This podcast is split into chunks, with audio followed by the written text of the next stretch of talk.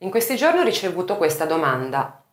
È possibile che la propria estensione vocale cambi col tempo?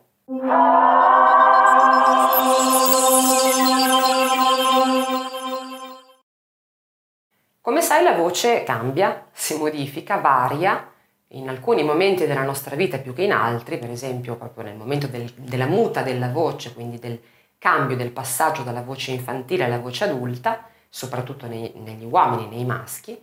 ma questo anche nelle donne ovviamente in misura un pochino più ridotta, e poi nel tempo la voce sì, delle, subisce delle modificazioni perché il nostro corpo comunque invecchia, cresce, cresciamo, cresciamo, diciamo così, non invecchiamo, cresciamo, quindi eh, insomma diciamo che eh, la voce stessa cresce con noi, quindi varia insieme a noi. La domanda che mi è arrivata riguardo all'estensione era però più legata proprio al discorso del registro vocale. Come sai, il registro vocale di un cantante, di una voce, non si definisce soltanto nei termini di estensione, cioè quali note un cantante fa, ma eh, si definisce anche in base ad altre caratteristiche, come per esempio il suono stesso della voce, quindi il colore della voce. Quindi un colore particolarmente corposo sarà il colore per una donna di un contralto, per un uomo di un basso o di un baritono, un colore più chiaro, più eh, squillante, leggero sarà quello di un soprano per una donna e di un tenore per un uomo e poi tutto quello che c'è in mezzo naturalmente, mezzo soprano per esempio per le donne. Nel tempo può effettivamente capitare anche che cambi il registro vocale, però normalmente questo accade eh, per delle cause eh, funzionali, chiamiamole così, nel senso che se ci si, eh,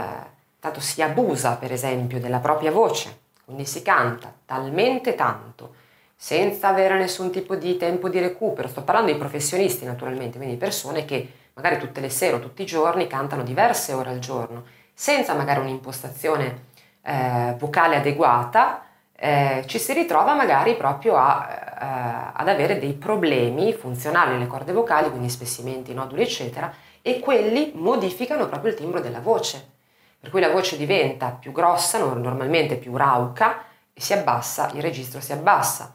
Un altro motivo per cui l'estensione diminuisce e può mm, cambiare proprio il tipo di registro è il disuso della voce, quindi la cosa completamente opposta, per cui non si canta mai, si fa un periodo in cui si canta, si studia, eccetera, poi si smette completamente, quando si riprende le caratteristiche della voce saranno cambiate perché la, la voce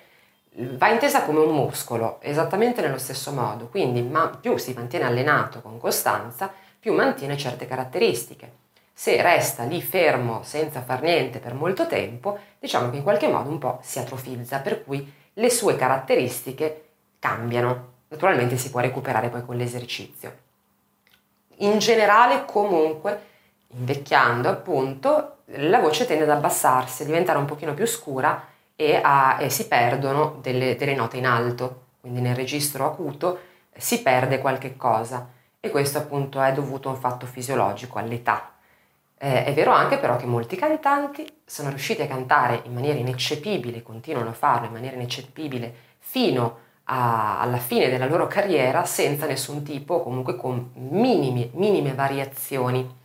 timbriche e, e di registro, per cui anche lì sembra un fatto di allenamento costante. Un consiglio che posso dare a tutti quelli che sono cantanti professionisti è quello di intanto non smettere mai di studiare, addirittura